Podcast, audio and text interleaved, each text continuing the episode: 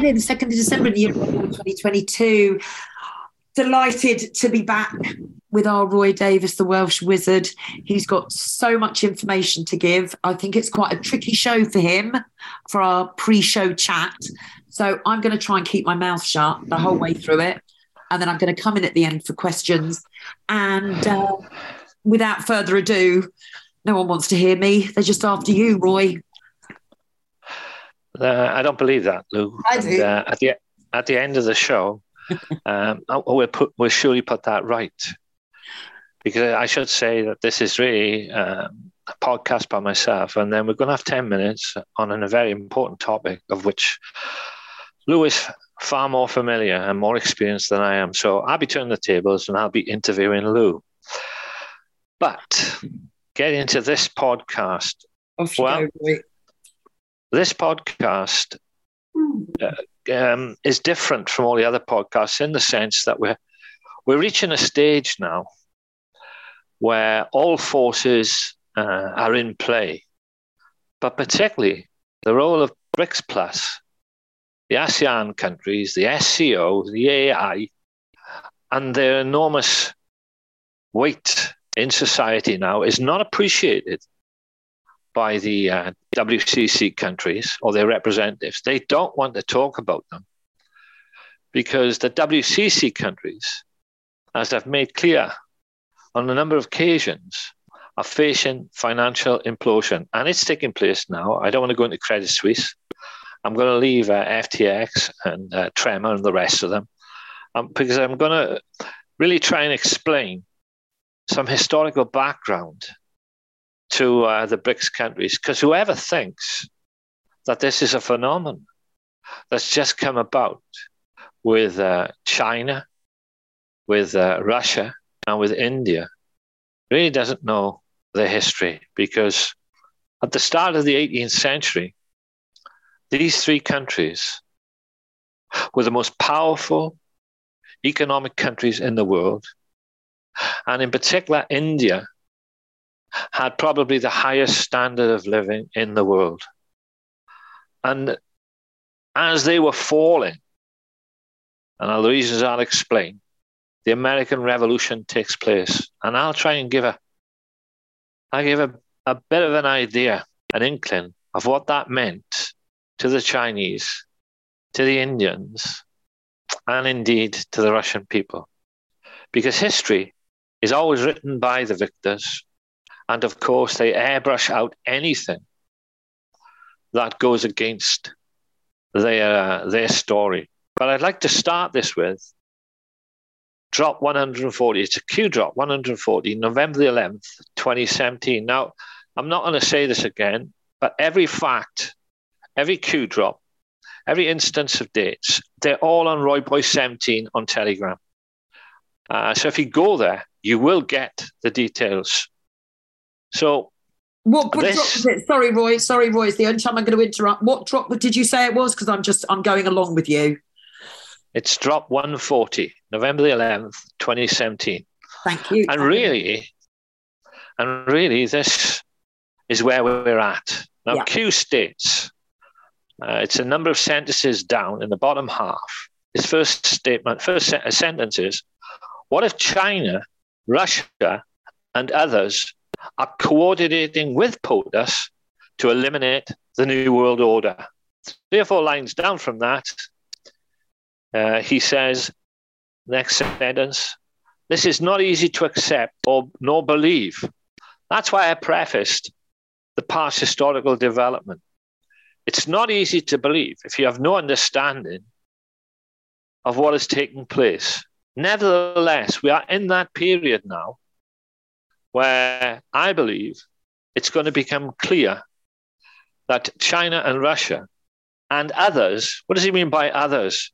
He means India, Saudi Arabia, Brazil, Nigeria, Venezuela, Turkey, Syria, Iran. Others will account for 85% of humanity. But if I deal with why, why did I mention Saudi Arabia? Um, well, what do Russia and Saudi Arabia have in common? Well, they are free of the deep state and the cabal bankers. And if you look at the statement of Putin, re sovereignty of all countries, where he wants a unipolar world, where he wants freedom and liberty to be at the fore, and the right of all nations to determine their own future, not controlled by the most powerful nations. Now, last week, MBS did an interview with The Atlantic, and I've put it on the site. And it is a revelation. I didn't make too much of it, but it is a revelation. Because in that interview, MBS denounced the Muslim Brotherhood. He, he denounced Wahhabism. He echoed Putin on the sovereignty of all nations. And he gave a glimmer into what Saudi Arabia is going to become.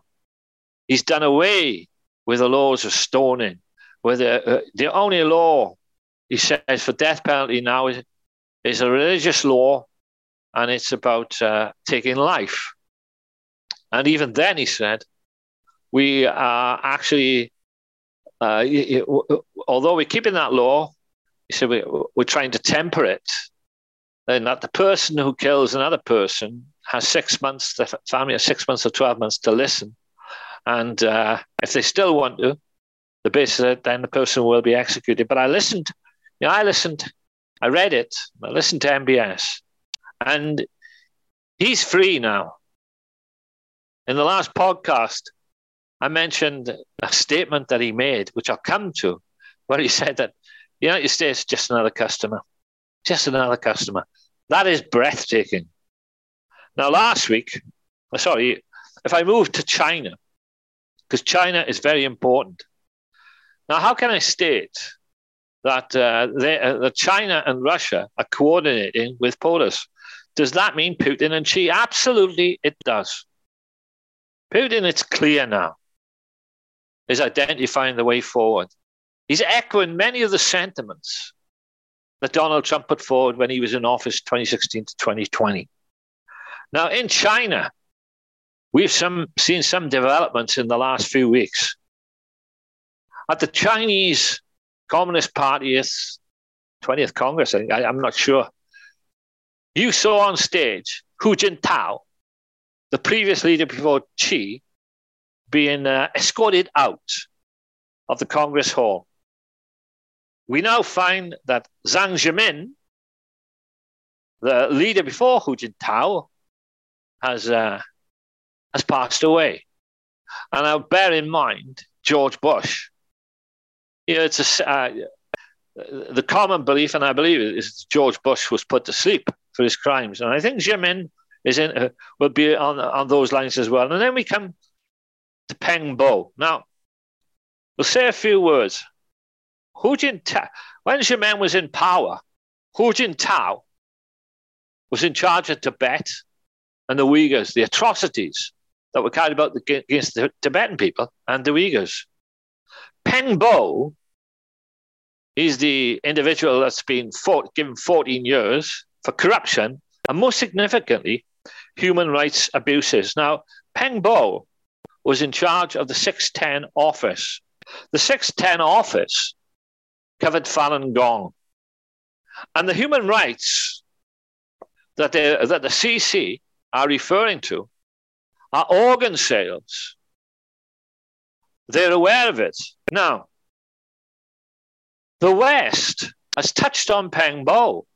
When you hit a search engine, the, uh, what comes up, you think, oh, Peng Bo was 2021. But that was Li Juan, Peng Bo's assistant. They don't want to get into Peng Bo. Why don't they want to get into Peng Bo? The Chinese Communist Party has done a large report. And by the way, the tradition of the Chinese Communist Party is not to release the report for a period of weeks and to let it come out in their uh, in their bulletin. So we're awaiting that. But what it has said that they were aware of gross human rights abuses, organ harvesting. Where did the blood go? Now, the West aren't reporting on that report. They're not making any big news about that. They don't want that report to come out. Why? Why would they not want a report? They have mentioned Falun Gong. They eh, the, the fake press have eulogized Falun Gong.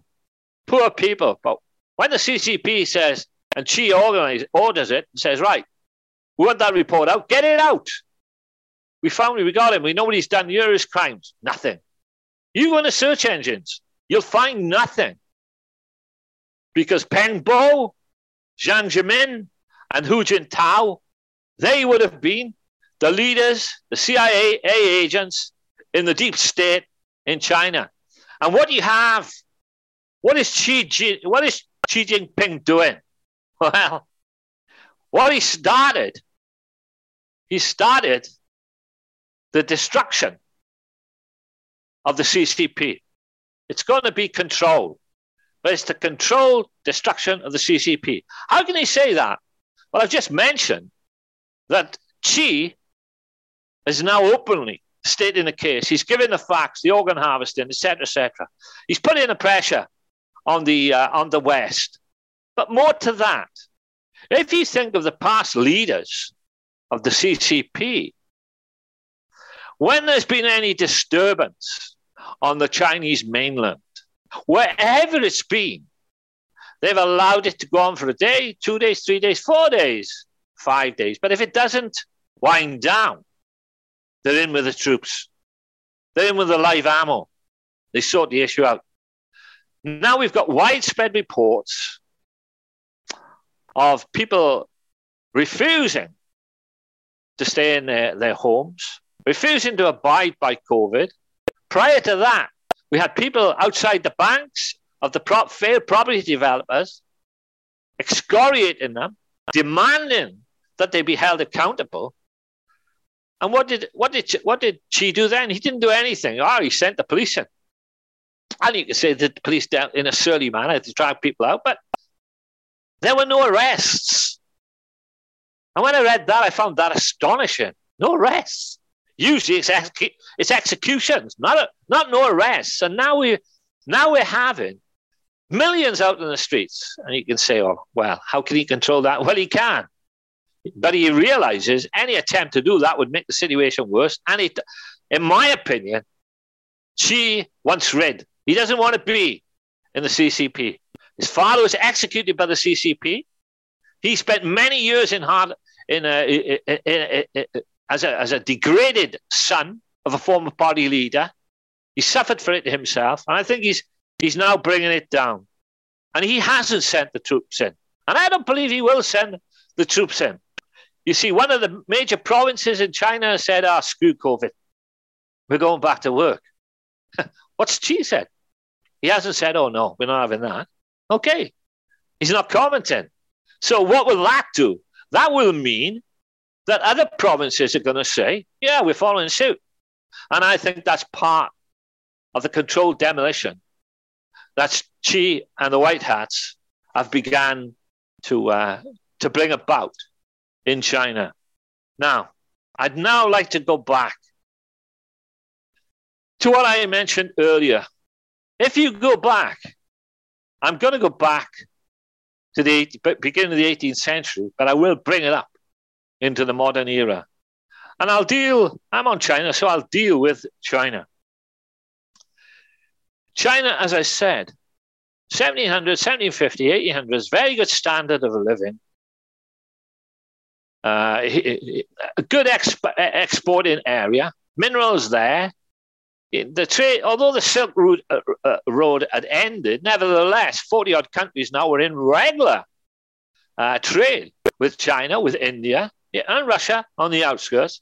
So it, it, promoted both China and India. But then you get the Opium Wars of 1839 to 42. You get the defeat of the Qing dynasty. You get the isolation of China. Like it's Britain won the Opium Wars, but they worked out that it was a bridge too far to intervene. Not when they already had going concerns in India, which I'll touch upon now. So the Qing dynasty fails, it falls. And the Kuomintang, a, a nationalist party in China, comes to power at the beginning. Uh, you know, beginning of the 20th century, just before, I think. Its leader was a guy called Sun Yat sen. Now, how does this tie up? Well, Sun Yat sen went to Hawaii when he was about 13 or 14. And uh, he was schooled uh, in an American school. And Sun Yat sen met uh, his uh, ch- fellow Chinese out there uh, who, who took him under their wing. And in that period of his life, he, he wrote that for the first time, he studied the American, uh, the American Revolution. You know, he said that he, he began to understand the American system, what the revolution was all about, the role of the founding fathers. And what struck him most of all was that the American system was about creating wealth. But for him, it wasn't just the wealth of a few, but that also the peoples of the, of the country, of America, would enjoy the prosperity. Now he studied, he was to go on to study Lincoln. He was going to quote Lincoln. He, dis, he studied Hamilton. But more importantly, he recognized the role of Britain. He recognized the role of Adam Smith, of Ricardo. And he said, that system he fundamentally opposed, where in inverted commas greed is good. The money goes up to the top, to top control. The wage slaves at the bottom get a pittance. There was no rising of the population there. So Sun Yat sen goes back, becomes a leader in the Kuomintang. But key to it all is he recognizes through Jackson, through Lincoln, that you have to control your money supply. You have to control your credit, your loans. You have to issue your money. You cannot leave these people who have control of it in Britain, in Europe, because you get that greed system. There's no life, liberty, and the pursuit of happiness for the nations there.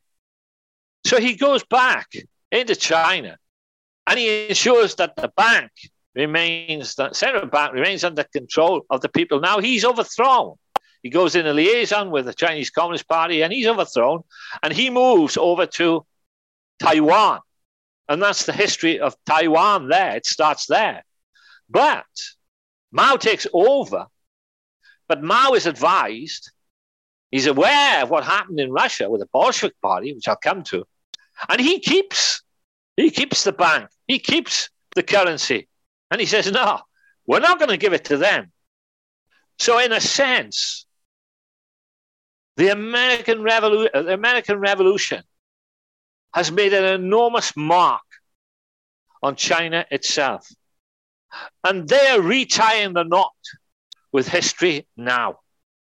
I believe we're seeing the end of the Chinese Communist Party. I believe that what Lincoln, Hamilton, Jackson stood for is going to be the end product in China. And that's why I've held out all the way through the discussions.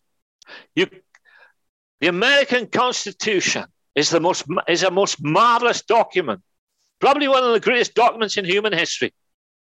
It, it represents the freest constitution that you ever see. Never mind Magna Carta. It, it, it develops Magna Carta. There's no constitution in the world that comes near to the US Constitution. And I believe Trump will come back and the US Constitution will change, but it will be the template for the world.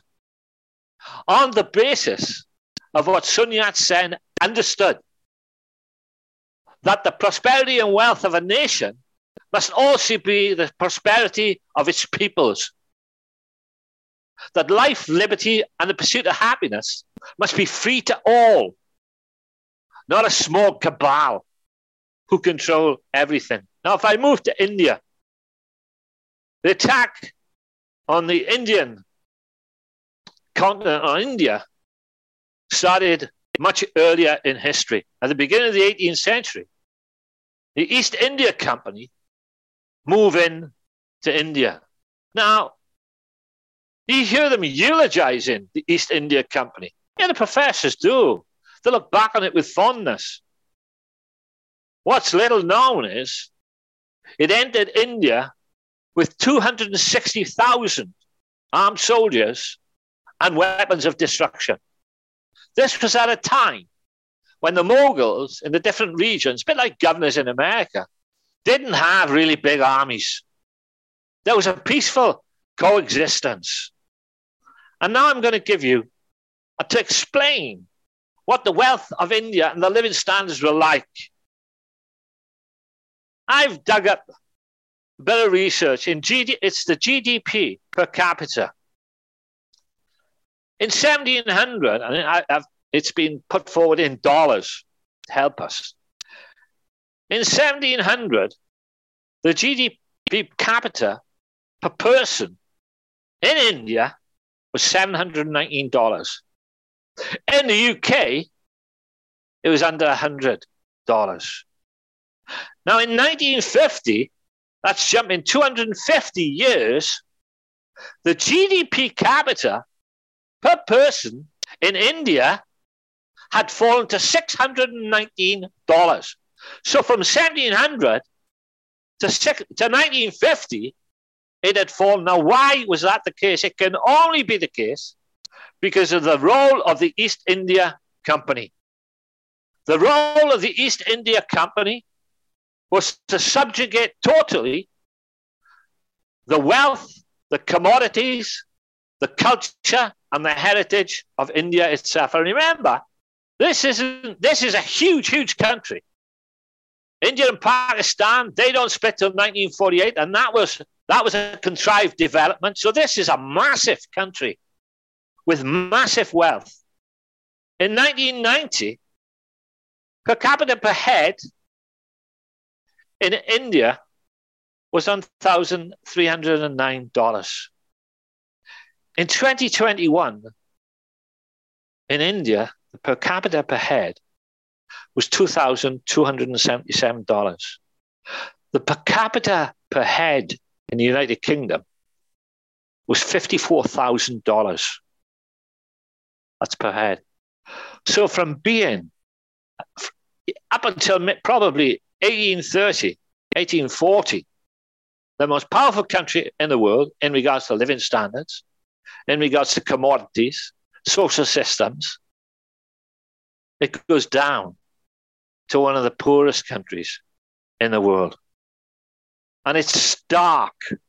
It's absolutely stark what's taking place. So you see how the intervention of the Rothschilds, because that's who it was, East India Company financed by the Rothschilds, they go into India. The military controlled by the Rothschilds. Roy, sorry, you broke off then. You just broke off a minute. Can you just go go back like a sentence because you cut off? We're having a bit of internet outages all of a sudden, which is very weird. Can you hear me now? Yeah, I can. It's my end, I think. If you could just go back and start that sentence again. The, the, net effect was the mass pauperization of India, the taking away of its wealth, the transferring of its wealth and commodities to the UK, to the Rothschilds, it assimilated India. It then, because it couldn't intervene militarily in Russia, in China, it cut it off. It isolated it. It attempted to isolate it. So now we come to Russia. And by the, by the way, in this period of 1900 to 1910, Russia was one of the, it had the most powerful central bank, national bank or central bank. It had more gold than any other country in the world. And it had the outline of major industries and a very good farming peasant. Uh, it was, it was a, in a sense, it was a, a peasant. It was a rich peasantry. There had to be, uh, it wasn't allocated to the, the land was in the hands of, of landowners. You, you had to have the redistribution of the land and that hadn't taken place and was a was a source of consternation. But then you get the coming to power of the Bolshevik Party in 1919. By 1926, the Bolsheviks had handed the gold and their bank to the Rothschilds. They had handed the foreign exchange to the Rothschilds. From that point on, their fate was already determined. So, I mentioned by 1850, uh, I, I, mentioned the wealth distribution, but it's the GNP figures, and I'm going to deal with China, Russia, and India. And the GNP figures of those countries are in dollars, and I'll give them. In 1750, in those three countries, there were $495 and the GNP is all the goods of society, it's exports, imports, and it's wealth in society, $495 per person. In the alliance, in UK, in Germany, in Holland, it was 155. By 1860, when the Opium Wars had taken place, when you'd had the subjugation of India, it was still above the alliance. It was $702, where the alliance was 521. But 100 years later, those three countries, the per capita was 3,577.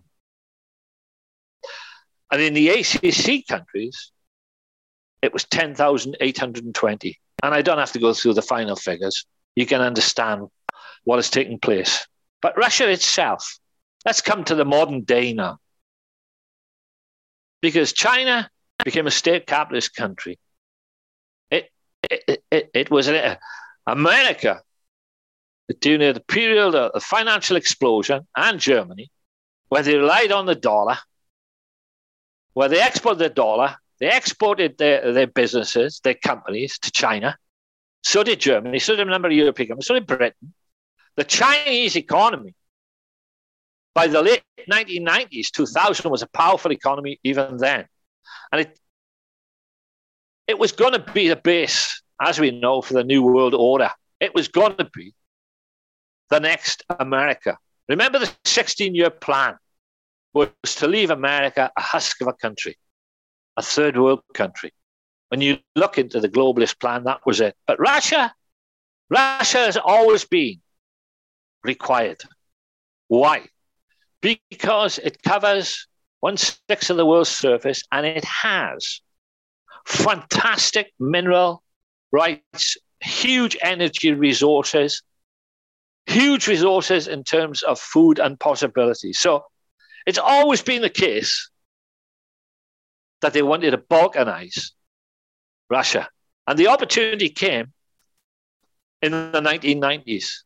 You had the fall of the old Communist Party, and he had the development of the Federation under the drunk that was Yeltsin. In 1992, retail prices alone rose 2,520%. In 1992, there were 144 rubles to a dollar. In 1995, there were 5,000 rubles to a dollar. In 1996, there were 6,000 rubles to a dollar. What does that mean? That means that famine was all over Russia. Poverty was the order of the day. Malnutrition and homelessness were rife across this great, huge country. And they thought then, this is it. Now we'll go for it. Now we'll balkanize. Now we'll split it up. Unfortunately, Putin comes to power. Fortunately for humanity, by the way, unfortunately for the cabal. Putin immediately has retrenchment. He is an economist by trade. If you read his thesis when he was a young man, it was written on sound money and the enormous potential that Russia had in its own country. And he then goes about with assistance from the White Hats to construct a powerful economy and to remove Rothschild's control of the Bank of Russia, of the central bank. Now, where do BRICS come in? Well, BRICS was forged really in 2009. Brazil, Russia, India, China, and South Africa. Up to that period of time, and let's go to 2015, in reality, the WCC countries ruled the world. They ruled the world through the dollar, but through the developments that had taken place in the prior centuries, as I've outlined. But it was in 2010 at a WEF meeting that a guy called Lula da Silva, Brazilian leader, sent over his emissary, didn't attend himself. I think it was one of his ministers. And, and he said, I'm going to read my president's speech. Now, Lula can be termed a maverick, but nevertheless, this speech was devastating to the WEF because in it, Lula literally said, No longer will you control us by the dollar. We're setting up a new uh, currency. We're setting up BRICS. We're setting up our own system, which will counteract yours. Obama's love for Lula began to dissipate, so much so, and Biden have a go at executing him. Lula becomes denigrated, jailed. And today we have developments which I don't want to touch on. But that was the advent. He announces the attack. Lula announces the new currency, by the way, in 2000. I think it was 2010. It was enough to stun them, but they didn't take any notice. They had a good laugh over it and dismissed him as a, as a joyful clown. Now, it's, as I mentioned earlier, these first world countries had control. They used the dollar. But what is the big difference now between the BRICS countries and the WCC countries? Well, the, the major difference is, whereas I mentioned that Putin had control and supply of currency, credit, and loans, and the issuance of money, now a whole phalanx of countries have that. A whole phalanx of countries have that, not least amongst them Saudi Arabia, United Arab Emirates, you can go and you can find the Bank of International Settlements, Central Bank's bank, and you'll find that they're all in it. And that is true. And they all attend it. Not Russia anymore, because the bank has said they don't want the Russian representative there. And next will be they don't want the Chinese representative. And after that, they won't want the Saudi or the Indian representative. Because in the end, they'll be stuck with the WCC countries because that's really what they've been all along. So that difference is, is clear. The WCC countries are run by the Rothschilds. Their ownership and control of the major banks and the central banks. The BRICS countries are owned and controlled by the people through the government. Now, I've mentioned Xi.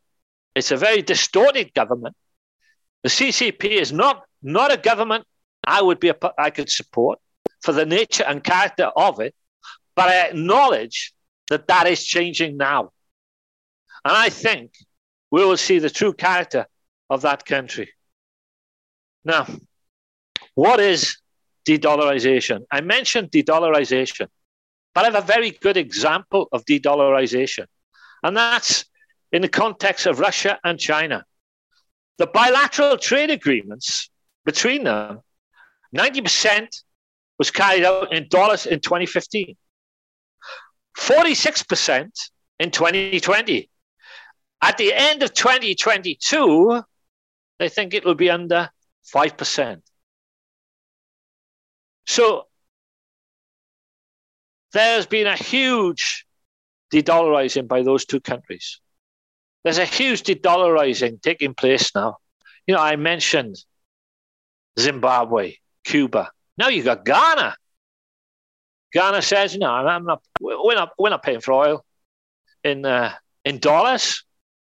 We're going to pay for it in gold, because if they have to buy dollars, given the exchange ratios, it's it's enormous cost. But if they buy with their own cap, if they buy gold from the Shanghai Exchange, then it's far cheaper, and they can afford to buy the oil, and that's going through.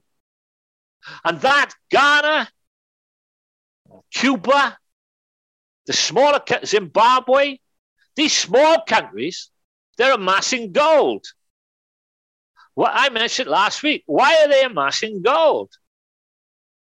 Because they realize that Putin and Xi made the statement in June that they're going to have a currency, a digital currency, which is going to be backed up by gold commodity and commodities. You already have a contract currency in China, the yuan, backed by gold. When will that come about? Well, I think they're going to wait. I think they're going to wait for America, for Jerome Powell and the rest of the clowns to bring about their digital currency. But it's a bit like I can't remember the guy's name, but he says the reset of of, uh, of, of the New World Order, the cabal, is a reset of nothing. So when you have the reset, you end with nothing. What he means is there's nothing backing up the dollar. Yeah, they're going to get rid of all the debt when they do the reset. But what are they left with once they do the reset? They're left with a digital currency that has nothing behind it. Now you can say, oh, central banks have been buying gold. Well, you'd have to then ask the question which central banks have been buying gold? The central banks have been buying gold have been the likes of Germany, France, Spain, Italy, certainly not Canada, not Britain, the USA. We're not sure if it's got gold. It's got those 8,100 tons. So gold, yes. But if you if you put all the WCC countries gold together, doesn't make 20% of the world physical gold. So who owns the world's physical gold? Oh, you got it. Who owns the world's commodities? Yeah, you got it. Who owns the world's energies? Yeah, you got that too. So the real balance of forces is not the bullshit that you're seeing on the news and the media and the bullshit you're getting off central bankers. The real balance of power is now decisively in the hands of the BRICS countries. And it's going to stay there. It's going to go further and further. I made a point. I made a point, I think about six months ago, where I said that when the living standards of the WCC countries fall, there'll be an inver- uh, you know, inverse, inverse proportion increase in the living standards of the BRICS countries or the BRICS plus countries. And that is going to be the case. The scenario is now set. Why are they getting out? Because they know the dollar's going to fall. If you reduce the risk to the dollar and you don't use the dollar, you can defeat sanctions. Now, BRICS are, BRICS are aiding the smaller countries with more and more contracts, agreements, which are enormously favorable to them. You have a scenario where I would say around about 70% of the global po- of the countries of the world are now with BRICS. And within the six months a year, it'll be 85%. The WCC countries will be on their own. Other WCC countries are aware of what's taking place. No, I just said they're not.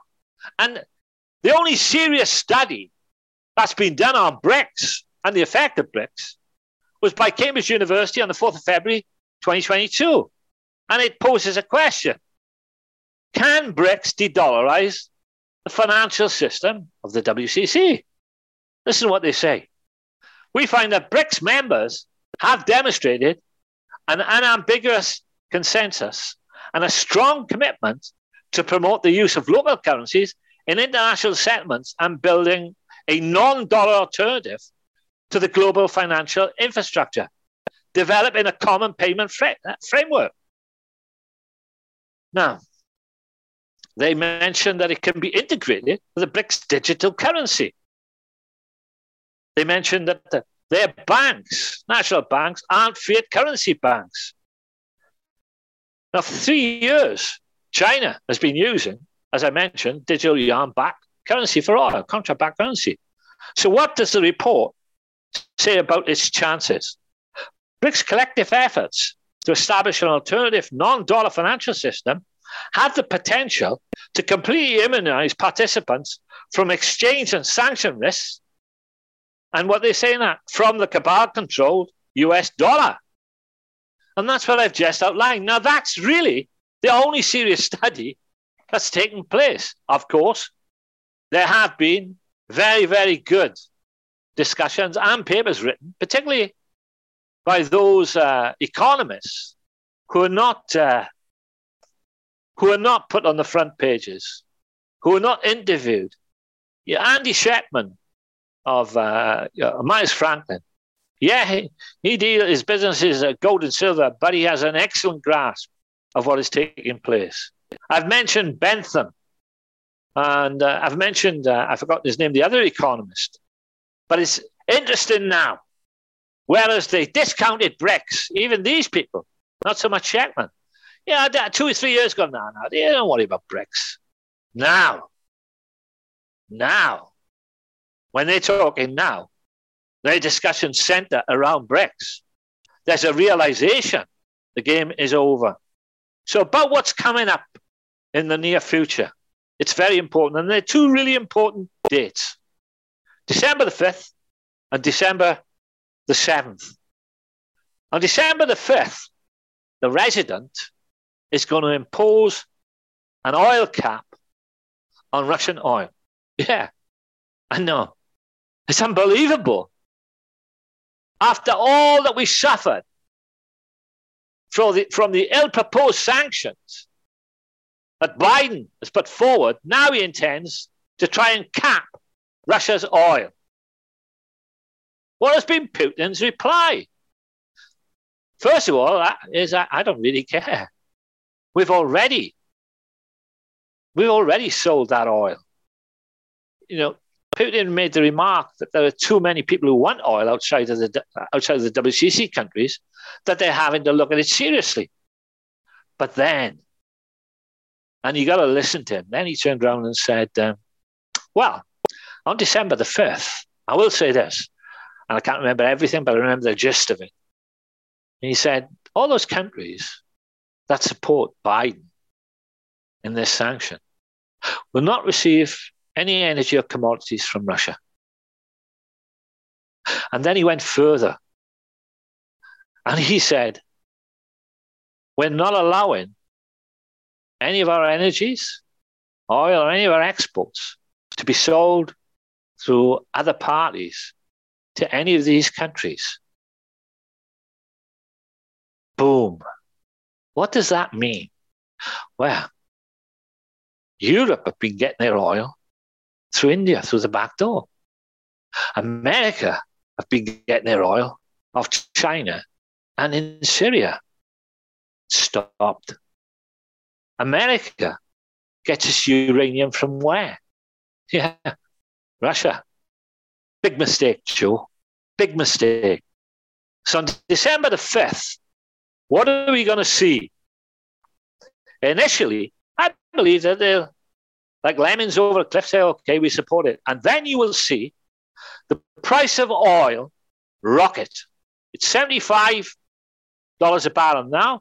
I believe it'll go up to 150, 175 within seven to 10 days. Now, I mentioned on this show again a while back that these initial price rises they're the little wave. I said, after them, there's going to be a tsunami, a series of tsunamis. And you're not going to believe the prices you're going to have to pay. Well, here we go. It's showtime and it's coming. Now, the other date is December the 7th. What happens on December the 7th? On December the 7th, Xi Jinping He's making his first trip since the outbreak of COVID. And his first trip is to where? Saudi Arabia. Why Saudi Arabia?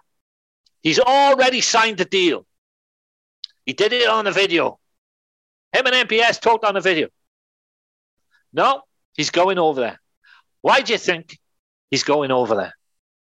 He stated he wants to sign a 50 year deal with Saudi Arabia. He signed a 27 year deal with Qatar. All the press of the world said, worth $65 billion. Hmm. The only thing that hasn't come out, and they're not releasing it, is the payment method. They haven't released it. Why won't they? Why didn't Qatar or, or Xi release the payment method? I think you're going to find out on December the 7th because he's going over for trade agreements, he's going over for oil agreements. And by the way, what's the welcome that Xi gets from Saudi Arabia? Remember Joe, the mayor of Jeddah, came to meet him. Watch the way in which Xi comes in. And I think the outcome is going to be welcome aboard BRICS. Thanks for joining. Or MBS saying, I am prepared to accept the gold back you are for oil. If it's the first, then the second will follow. If it's not the first, the second will be announced. It has to be something of real magnitude.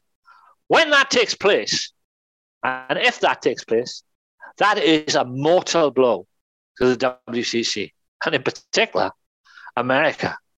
Now you begin to see why everybody is hedging against the dollar with gold. Why all the countries putting capital controls to stop the dollar.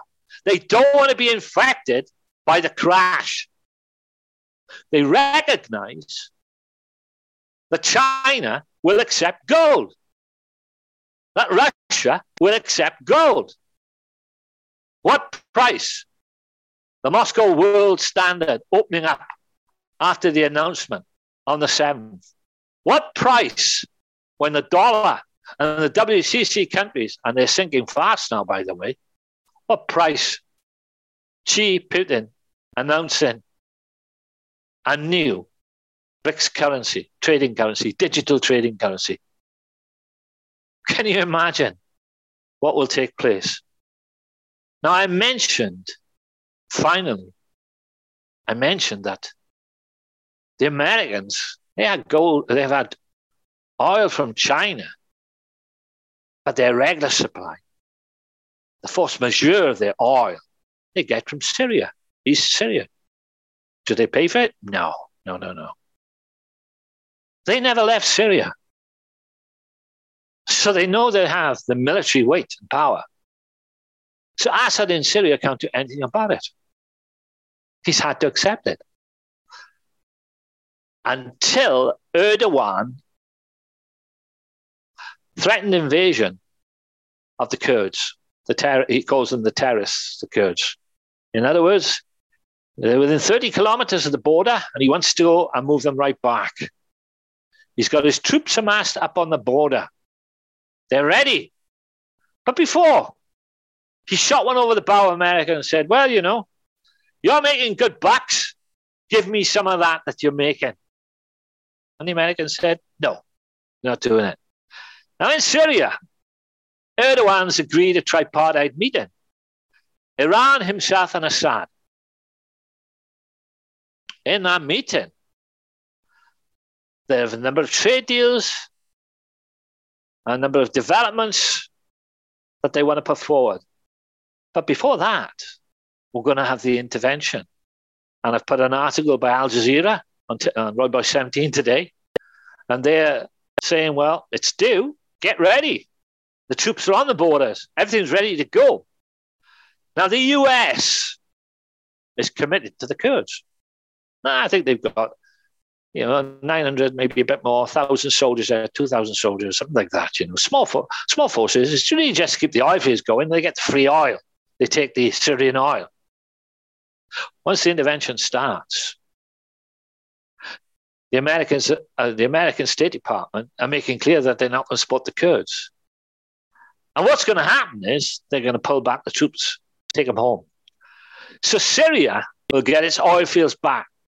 We'll have enormous re- residue of finances come in Turkey and Iran. Under the auspices of Russia and China, this tripartite meeting will agree the rebuilding of Syria, the setting up of oil pipelines from Iran into Turkey and Iran into China, and a massive trade development deal between them and other countries. In other words, this is just the last brushing away of the of, of, of US of, uh, of the US deep state. The final removal. Remember, Donald Trump tried to get those troops out of uh, Syria before he left office. He, he, he, he, literally he made the point: why isn't it happening? Well, we knew why it wasn't happening because the TV generals, Milley and Co, were, were, were stalling subterfuge. But they're going to go back. And if they don't go back, by the way, they risk the danger of an intervention. And let me say this now. If America, if Biden takes the decision to fight, it will be a bloodbath. It will be a bloodbath, a one sided bloodbath in which the US and its troops, the innocents, they'll be annihilated.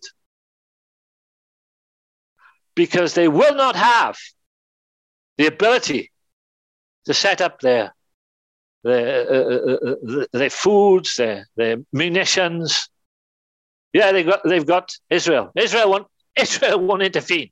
It understands now the powerless nature of its existence in the Middle East. So all that is coming to the fore in this period. It's an unrivaled period in world history. But when we look at BRICS, try to remember the historical role. Don't be conned into socialist, communist, liberal, conservative. There are only two now. You're a patriot or you're a traitor. If you apply that, you'll get through the woods. You'll be able to find the trail. If you fall for the cabal's terminologies and fixations on politicians and parties, you're going to fall into the wrong camps. You're going to lose your way in this next period.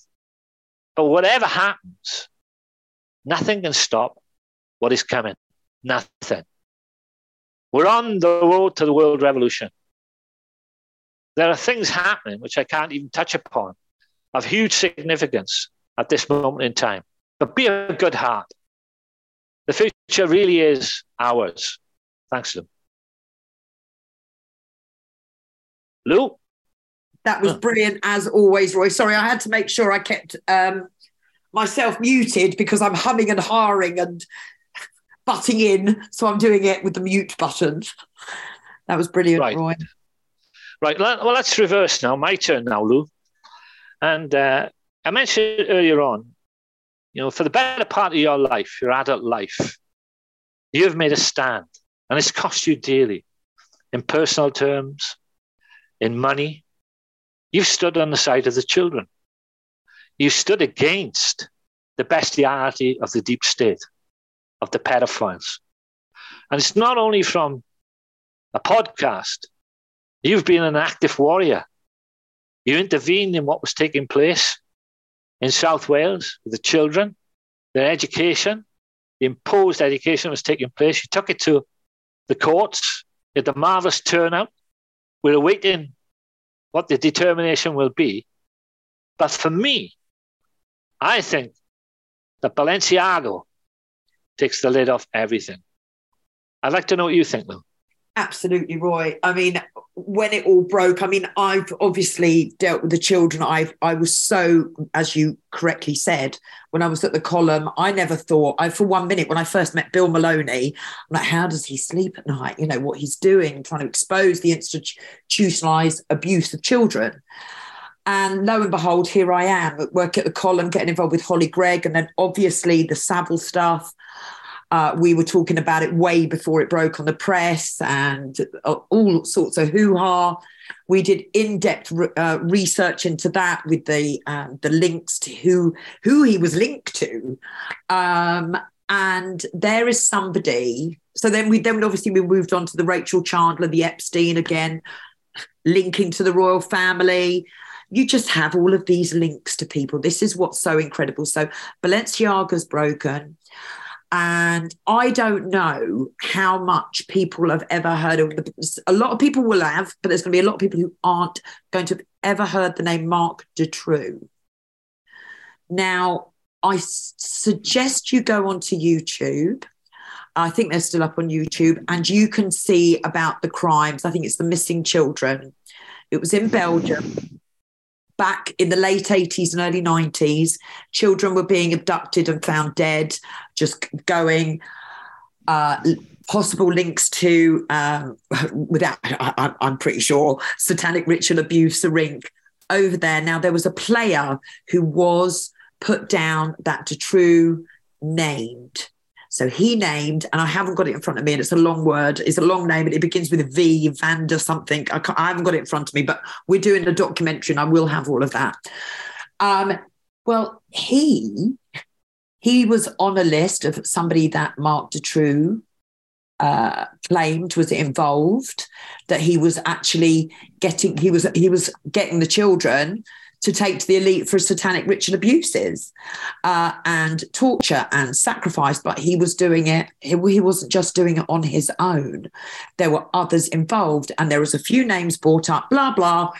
So then we come to Balenciaga, and there is that name linked to Balenciaga, Rachel Chandler, and this guy beginning with V, and I haven't got his name in front of me, and Marc Dutroux. So it is bigger than and darker than anybody can imagine. You have the same players, you have Ukraine very much involved, you've got royalty, you've got the high society, you know, it's all linked. So we are going to be making a documentary on it. I'm about to embark. I've got I've got a big, got a gigantic sheet of white paper, and I'm just starting to do a little graph with paper and pen because I find it easier than that. And then I'll transfer it onto the computer so people can have a look a bit at the flow chart. Now, my issue is, you know, I'm, I'm, I'm not taking what Roy's saying lightly and how important his value, but for me as a mum, when I started on this journey, I started on the journey because I wanted to make a better world for my children who at the time were 10 and 6 here we are. I haven't made a, world, a better place. It's got worse. I was so involved with the truth movement and so protected. It, it does the opposite. You know, my daughter's kind of gone the other way. She's coming back, what have you, but it's damaged me in every way, lost absolutely everything. And um, it's for this moment. To me, the children, I've got children. It started off with Holly Greig my only uh, question was to do with the Holly Greig was if my daughter came to me and said she'd been sexually abused, I'd want them spoken to. I'd want the police to go and do their job. And almost the same thing comes up with regards to a North London case in Hampstead. You know, children were giving specific details. People are saying, you know, they were lying. I don't believe that for one moment. I thoroughly believe it. Children can't be I don't believe staged to that extent. Um, but I don't. I've just just gone off and off my post. I do this when I get too passionate. So yeah, basically, it's all about the kids. Nothing else matters. It all started back with Holly Greig. The police doing their jobs. They need to ask the questions. And if we don't talk about these subjects, we are compliant. The the elite, they they see it. If they tell us what they're doing, and there's no objection, that is what they take as consent to carry on. So nobody talks about it. It is the elephant in the room. The trolls come after you. You have everybody turning, you know, the bots, trolls, everybody. The second you start bringing in the children and satanic ritual abuse, So it goes on. It does go on. It's happening. They put it in their adverts. It's more to do with the high society. And we're going to discuss it a lot more. Sorry, Roy, I do go on rants when I start on the kids. Sorry. Well, well, Lou, I, I, that was that was really uh, it's illuminating, and they're all linked, Roy. Yeah, they're yeah, all well, linked. But what I would say is that um, you are right, because Q said the first development would be the exposure of worldwide pedophile rings and satanic rings, which would unite humanity. The children will, the atrocities against the children will unite humanity. Now, I know I don't agree with one part of what you said. You said you've made no difference. I don't agree with that. I think that anyone who commits themselves in this period of history of the last 10, 15 years has made an enormous sacrifice and a worthwhile sacrifice. Because without people like yourself, Lou, what we've got now wouldn't be happening. Now, on that point, I do know of the personal privation that Lou has gone through, and I'm appealing to everyone who's listening to this to make a donation to Liberty Tactics. Now, the fashionable thing is to say, you know, donate a cup of coffee. Well, I'd be over the moon with any donation. If it was 50 pence, if it was a pound, it'd be very, very welcome. We've got to now build up Liberty Tactics. We've got to put it, we've got to put it on a firm footing.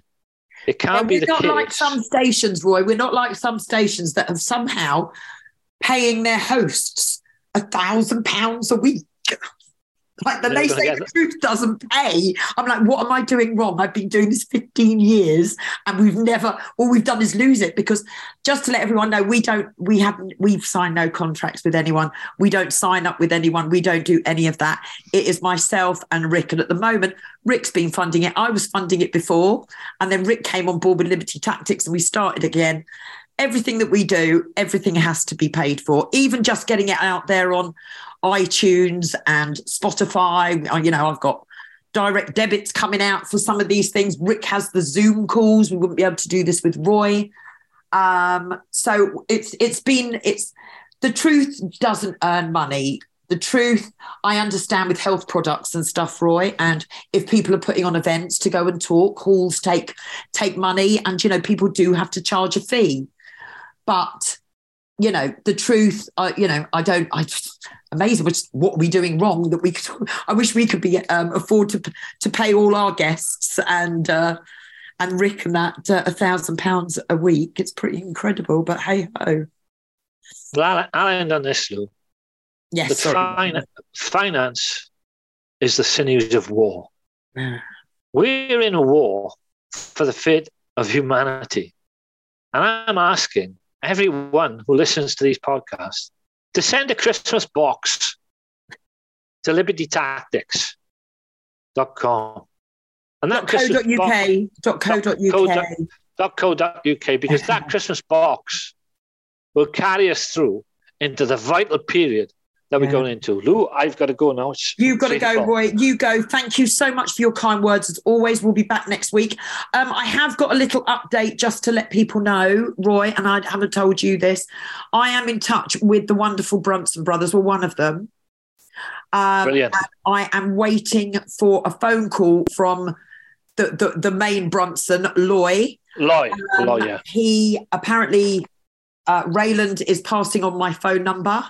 I did try calling him, but um, my phone's so useless. It's America anyway.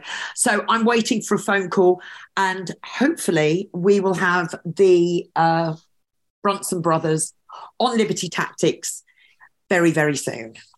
Brilliant. Lou, I've got to go. Off you go, Roy. Off you go. So that was Roy. Um, thank you to everybody. It's, the website's gone a bit mad this week. Um, I think we did a show with uh, the amazing, beautiful prophet Julie Green, and she very, very kindly shared it. It's all it really takes. Um, you know, we've had I've had some such lovely messages, and I actually sent you know I forward them to Rick and Catherine, And Rick phoned me up and he goes, Can we have some more of that? It's nice to wake up. Really, really lovely messages. So thank you to everybody who's just jumped on board and found us after the Julie Green. Welcome to Liberty Tactics. So that's Roy Davies. We'll be back next week. You can find Roy on Telegram at RoyBoy17. Obviously, Liberty Tactics is on, Liberty Tactics. We're on Truth Social. We're on GETTR. We're on Rumble, Facebook, and I still haven't had my proper account back on Twitter. So there is one that I've just set up, but I haven't got any followers or anything so I'm just using it to poke around. But you can find Lou Liberty Tactics on Twitter, but there's no followers. But follow me. I'm hoping the other account will get um, unblocked. But that's it. We will play out with. I don't know. Rick will surprise us. God bless everyone.